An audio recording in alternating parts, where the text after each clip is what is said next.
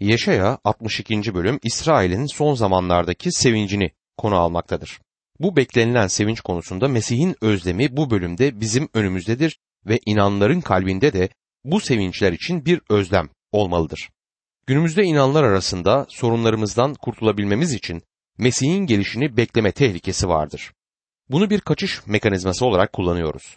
İnsanlar gerçek zorluklara girerler ve sonra Rabbin gelip kendilerini bundan kurtarmasını beklerler. Ben İlahiyat Fakültesine giderken öğrenci arkadaşlarımdan biri Avustralyalıydı. Çok güzel birisiydi ama fazla bir mizah anlayışı yoktu ve ben dahil diğer öğrenciler onunla dalga geçmeyi severdik. Bazı geceler yemekten sonra dışarı çıkıp gökyüzüne bakar ve keşke Rab gelse derdi. Bunu ertesi gün İbranice dersi olan gecelerde söylerdi. İbranice zor bir derstir ve Rabbin gelmesini istediğini söylediğinde aslında söylediği İbranice çalışmayı istemediğiydi. Ancak mezun olduğumuzda bir gün diplomasını aldı ve ertesi günde Almanya'dan gelen güzel bir kızla evlendi. Mezuniyetten bir gece önce dışarı çıkıp gökyüzüne bakarak umarım Rab birkaç gün daha gelmez dedi. Evet, çoğumuz böyleyiz. İşler kötü giderken Rabbin hemen gelmesini bekliyoruz çünkü zor durumdayız ve bundan kurtulmayı istiyoruz. Mesih'in İsrail için büyük bir arzusu vardır. Yeşaya altmış ikinci bölüm birinci ayette zaferi ışık gibi parlayıncaya, kurtuluşu meşale gibi yanıncaya dek Sion uğruna susmayacak, Yeruşalim uğruna sessiz kalmayacağım diyor. Günümüzde Yeruşalim'in huzurunun olmamasının nedeni Mesih'in orada olmamasıdır. Tanrı'nın sağında oturmakta, o şehri doğruluk için yönetmenin özlemini çekmektedir. Dilerseniz şehre kent diyebilirsiniz ama şu anki durumuyla kutsallıktan çok uzaktır. Ancak bir gün yeniden kutsal olacaktır ve orduların Rabbinin gayreti bunu gerçekleştirecektir. İnsanlar krallığı oluşturamazlar ve Birleşmiş Milletler de bunu yapamayacaktır. Bu artık ortada. Bu dünyada ondan başka kimse huzuru getiremez. Sadece orduların Rabbinin gayreti bunu gerçekleştirebilecektir. Peygamber Yeşaya'nın kalbi yeryüzünde Tanrı yolunda yürüyen herkesinki gibi bu özleme katılmaktadır. Bütün yaratılış ve bütün inanlılar geleceği düşündükçe içinde bulundukları durumda inlerler. İnanlı yolcu bu dünyasal yolculuktan yoruldunuz mu? Ve babanın evinde paydaşlığı arzuluyor musunuz?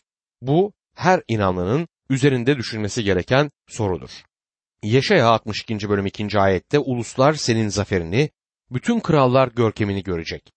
Rabbin kendi ağzıyla belirlediği yeni bir adla anılacaksın diyor ayette.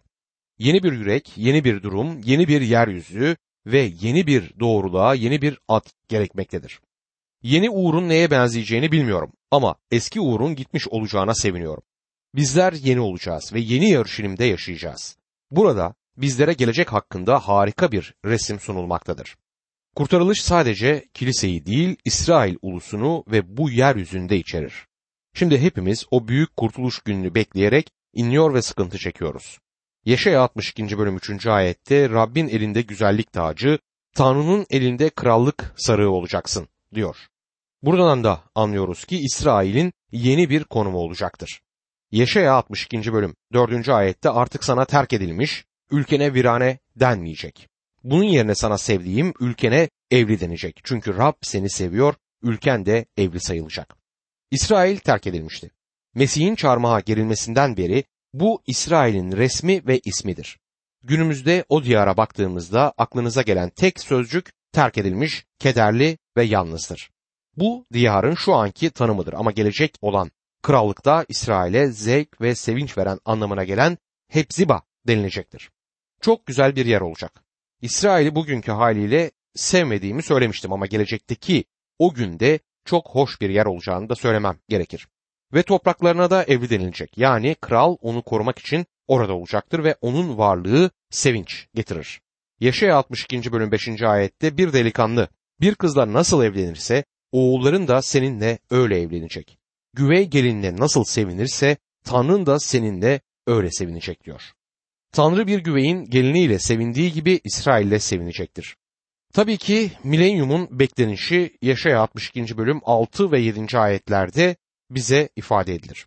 Şöyle yazar altı ve yedinci ayetlerde. Ey Yeruşalim, surlarına bekçiler diktim.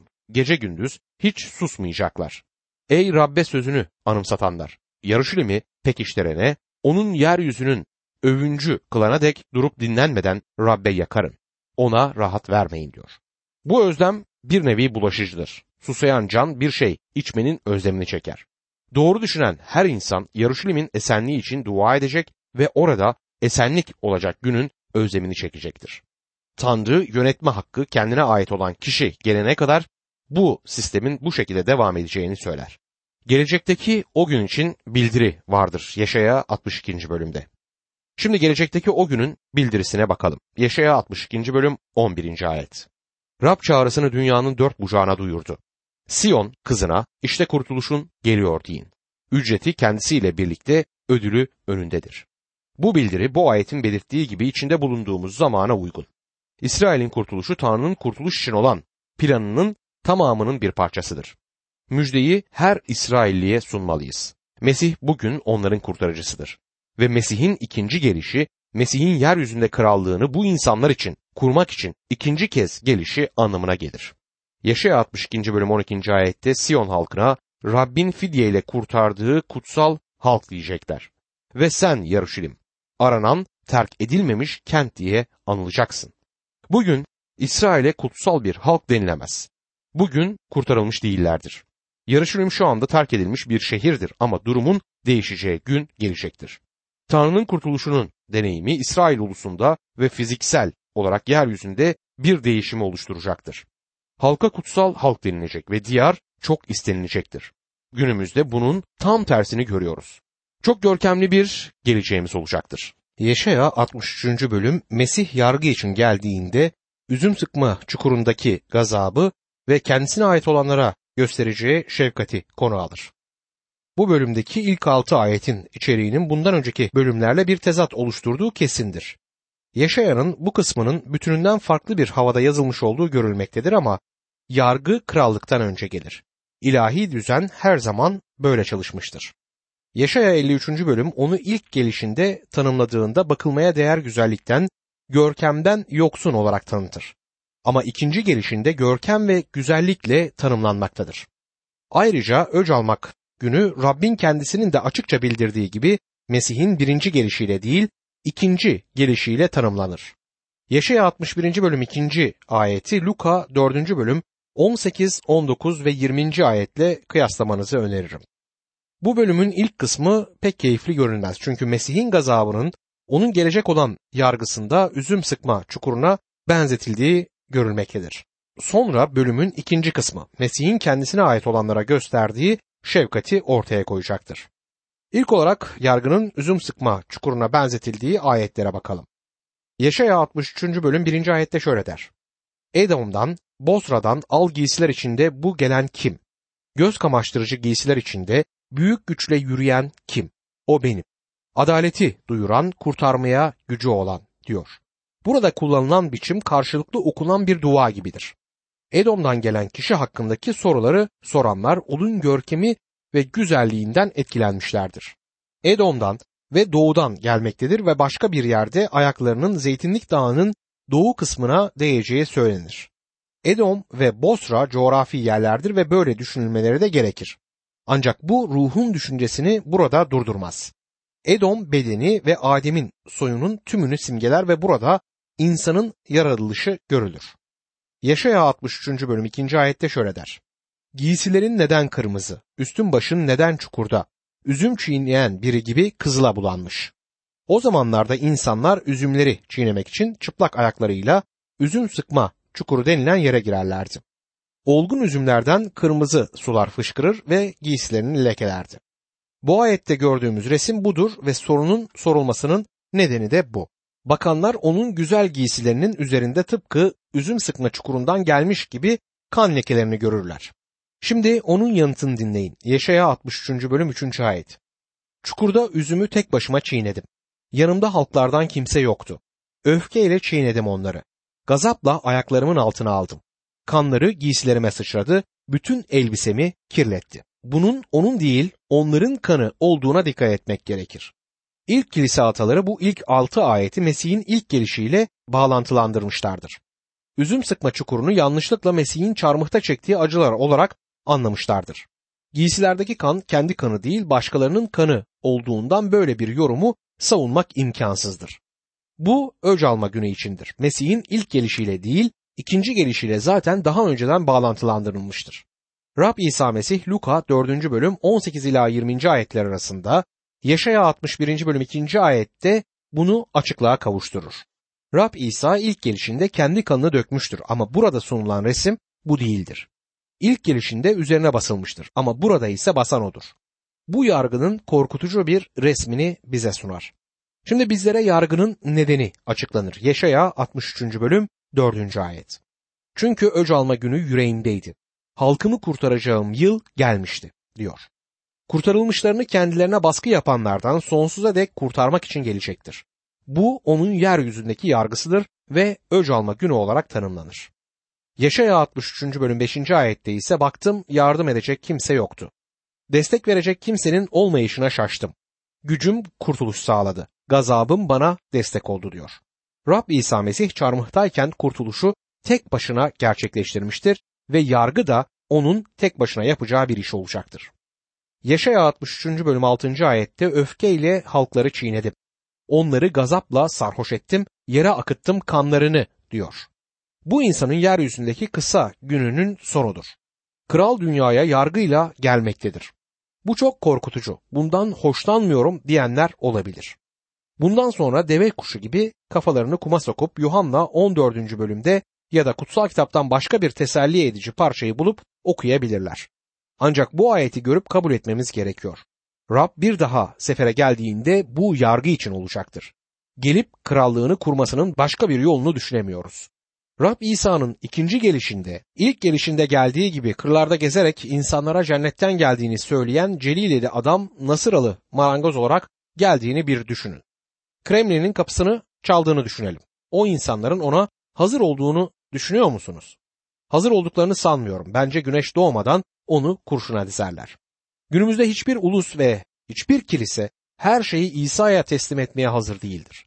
Eğer hazırsalar bunu neden yapmıyorlar? Bunu sormak lazım.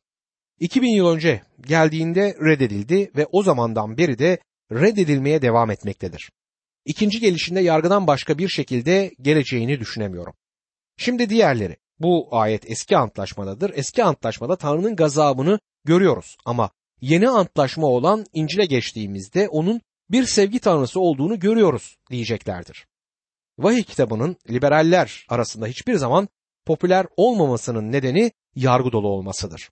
Vahiy kitabı yeni antlaşmadadır ve burada kullanılan dil cehennemden, herkesten fazla söz eden Rab İsa'nın ağzından çıkan sözler hariç kutsal kitaptaki en kuvvetli ifadedir. Vahiy kitabı Mesih'in yeryüzündeki adaletsizlik, isyan ve Tanrı'ya başkaldırıyı bastırmaya geleceğinden söz eder. Vahiy kitabının bir parçasını bununla ilgili size aktarayım. Vahiy on altıncı bölüm bir ila beşinci ayetler arasına bakalım. Şöyle yazar. Sonra tapınaktan yükselen gür bir sesin yedi meleğe gidin. Tanrı'nın öfkesiyle dolu yedi tası yeryüzüne boşaltın dediğini işittim. Birinci melek gidip tasını yeryüzüne boşalttı.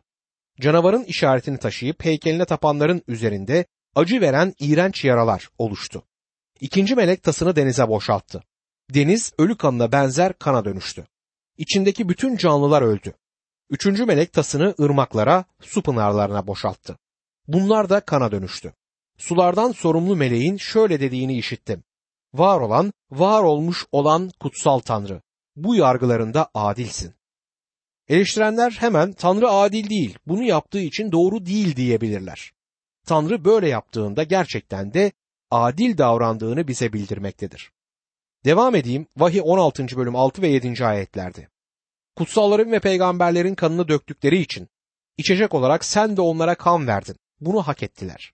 Sunaktan gelen bir sesin, evet, her şeye gücü yeten Rab Tanrı, yargıların doğru ve adildir dediğini işittim, diyor. Bizler ister öyle olduğunu düşünelim, ister düşünmeyelim, Tanrı yaptıklarında haklıdır. Ne de olsa sizleri ve beni bu kocaman ve harika evrenin yanına koymak pek bir şey olmadığımızı ortaya koyacaktır. Sizlerin düşüncesi ve benim düşüncemin bir araya konduklarında bile pek bir de yeri olmayacaktır. Önemli olan Tanrı'nın ne söylediğidir.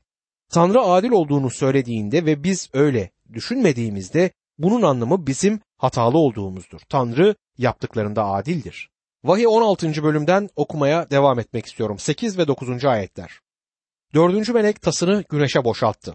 Bununla güneşe insanları yakma gücü verildi. İnsanlar korkunç bir ısıyla kavruldular. Tövbe edip bu belalara egemen olan Tanrı'yı yücelteceklerine onun adına küfrettiler diyor. Bütün bunların hepsinin onların Tanrı'ya dönmesine neden olacağını düşünürüz normalde ama onlar böyle bir karşılık vermediler. Bunun yerine olup bitenler tıpkı Mısır'a verilen belaların Firavun'un zamanında ulaştığı sonuç gibi onların gerçek yüzlerini ortaya çıkarttı. Vahiy on altıncı bölüm onuncu ayette ise beşinci melek tasını canavarın tahtına boşalttı. Canavarın egemenliği karanlığa gömüldü. İnsanlar ıstıraptan dillerini ısırdılar diyor. Eski ve yeni antlaşmalar arasındaki uyumu göstermek için yeni antlaşmadan bu parçaları sizlere aktarmak istedim. Kimsenin size eski antlaşmada bir gazap tanrısı olduğu, İncil'de ise bir sevgi tanrısı olduğunu söylemesine lütfen izin vermeyin. Hem eski hem de yeni antlaşmada bu sözleri söyleyen sevgi tanrısıdır. Çünkü yasada sevgi vardır ve aslında sevgide de yasa bulunur. Yargı korkutucudur ama yeryüzüne döndüğünde yargıyla gelecektir ve benden kendisi için özür dilememi istemiyor. Kurtarıcı gazabında da merhameti hatırlamaktadır. Bu bölümde Rab İsa'nın gazapta kendisine ait olanlara merhameti hatırladığını da görüyoruz aynı zamanda. Yeşaya altmış üçüncü bölüm yedinci ayet. Şefkati ve iyiliği uyarınca bizim için yaptıklarından, evet, İsrail halkı için yaptığı bütün iyiliklerden ötürü Rabbin iyiliklerini ve öylesi işlerini anacağım diyor. Bu noktada içerik ve amaç birden değişir. Karanlıktan çıkıp gün ortasındaki güneş ışığına çıkmak gibidir. Siyahtan beyaza döner her şey. Tanrımız kutsallıkta görkemli, övgülerde korkunç, harikalar yaratandır ve bu onun birçok niteliğinden sadece bir tanesidir. O iyidir ve şefkatlidir. O ayrıca bir merhamet tanrısıdır. Bu yeryüzünün yönetimini ele geçirmek için yargıyla gelmesi gerekir. Bana öyle geliyor ki insanların kendisine dönmesi için ekstra uzun bir zaman tanımıştır. Yeşaya altmış üçüncü bölüm sekizinci ayette ise Rab dedi ki, onlar kuşkusuz benim halkım. Beni aldatmayacak çocuklardır. Böylece onların kurtarıcısı oldum. Onun burada halkı ima edilen İsraillerdir ve büyük sıkıntı sırasında diğer uluslardan büyük bir kalabalıkta Mesih'e dönecektir. Tabii ki kilise onunla birlikte olmaya gitmiştir ve bir süredir onun yanında olacaktır bu zamanda. Beni aldatmayacak çocuklardır diyor. Onlar hakkında büyük umutları olduğu ama onlar kendisini hayal kırıklığına uğratmış olduğundan bu ayet burada yer alır. Sizin ve benim onu hoşnut eden bir yaşam sürmemizi beklediği kesindir ve bizlere özel olarak birbirinize yalan söylemeyin der. Yeşaya altmış üçüncü bölüm dokuzuncu ayette sıkıntı çektiklerinde o da sıkıntı çekti. Huzurundan çıkan melek onları kurtardı. Sevgisi ve merhametinden ötürü onları kurtardı. Geçmişte onları sürekli yüklenip taşıdı diyor. Bunlar çok şefkatli sözlerdir. Rabbin meleğinin beden alıp insan olmadan önceki haliyle Mesih olduğuna inanıyorum. Sevgisi ve merhametiyle onları kurtardı ve taşıdı. Halkının çektiği sıkıntıları paylaştı. Büyük sıkıntıları paylaştı sözünün olumlu mu yoksa olumsuz mu olması gerektiği hakkında bazı tartışmalar olmuştur. Burada bize verilen tercüme hakkında el yazması metinlerden iyi kanıtlarımız bulunur. Ama cümlenin olumsuz olduğu hakkında el yazmalarında çok iyi kanıtlar da vardır. Bütün sıkıntılarını paylaşmadı. Acaba hangisi doğru? Aslında ikisi de doğrudur ama ben şahsen olumsuzunu daha çok severim. Nedenini size açıklayayım. Rab İsrailoğulları ile birlikte çölden geçtiğinde onlar sıkıntı çektiğinde o sıkıntı çekmemişti. Örneğin onlar yılanlar tarafından ısırıldığında o ısırılmadı. Bütün sıkıntılarında o da sıkıntı çekmemişti. Yanlarına durup onları bekleyen bir anne ya da bir baba gibiydi. Onlarsız yoluna devam etmedi. Bulut sütunu ve ateş sütunu oradaydılar. Tanrı onları bekledi. kırk yıl süren o çöl deneyimi boyunca onlara karşı sabırlıydı. Bir anne gibi sabrını ve şefkatini onlara sundu. Çalıştığım ofis bir mahallede bir yol kavşağı üzerinde. Bu yoldan sık sık geçen iki çocuğu olan bir anneyi zaman zaman seyrederdim. Çocuklardan birini taşır, diğeri de çoğunlukla kendi başına yürürdü. Bazen küçük çocuk dururdu ve annesi her zaman onu beklerdi. Bazen düştüğünde ya da yapmaması gereken bir şey yaparak geciktiğinde annesi sabırla onu beklerdi. Sık sık kendime Tanrı da bütün bu yıllar boyunca benimle aynı şeyi yaptı diye düşünmüşümdür. Düşerim, başım derde girer ve Tanrı beni bekler. Halkına karşı da hep böyle davrandı. Yeşaya altmış üçüncü bölüm onuncu ayette ama baş kaldırıp onun kutsal ruhunu incittiler, o da düşmanları olup onlara karşı savaştı diyor. Bence kutsal ruhu zaman zaman üzüyoruz ama bize karşı sabırlıdır ve bunun için de Tanrı'ya şükretmeliyiz. Yeşaya altmış üçüncü bölüm on birinci ayette sonra halkı eski günleri Musa'nın dönemini anımsadı. Çobanlarıyla birlikte onları denizden geçiren, kutsal ruhunu aralarına yerleştiren diyor. Bence bu direkt olarak İsrail'den bahseder. Ama aynı zamanda bütün insanlığın bir resmini de vermektedir. Bazı yorumcular eski antlaşmanın kutsal ruhu kesin bir şekilde dile getirmediği için burada Tanrılığın üçüncü kişisi olan kutsal ruhtan söz edilmediğini düşünürler. Ancak ben burada sözü edilen kutsal ruhun günümüzde inanların içinde yaşayan kutsal ruh olduğuna inanıyorum. Eski antlaşmada kesin bir şekilde dile getirilmediği halde burada kesinlikle ondan söz edildiğine inanmaktayım. Şunları yapan kutsal ruhtur. Bakınız Yeşaya altmış üçüncü bölüm on iki ile on üçüncü ayetler.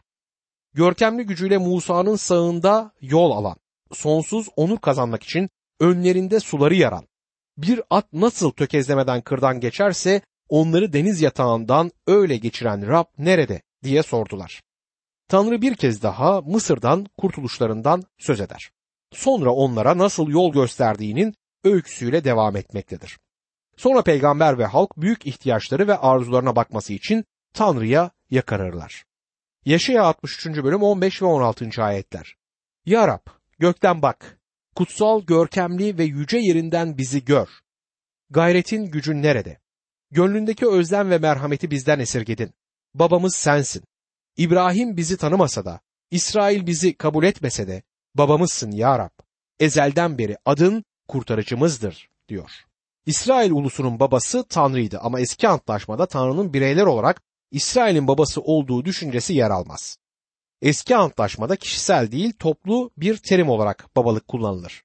Yeni antlaşmada toplu değil kişisel bir hal almaktadır. İbrahim her İsrailli bireyin değil, İsrail ulusunun babası olduğu gibi Tanrı da ulusun babasıydı. Yeşaya altmış üçüncü bölüm on yedinci ayette Ya Rab, neden bizi yolundan saptırıyor, inatçı kılıyor, senden korkmamızı engelliyorsun? Kulların uğruna, mirasın olan oymakların uğruna geri dön diyorlar. Bu Tanrı'dan kendileri için duruma el atmasını isteyen, yalvaran bir duadır. Yeşaya altmış üçüncü bölüm on dokuzuncu ayette öteden beri yönetmediğin, sana ait olmayan bir halk gibi olduk der. Şimdi Tanrı'ya tamamen teslim olurlar. Günümüzdeki Hristiyanların tutumu da bu olmalıdır. Yani Tanrı'ya tam bir teslimiyet.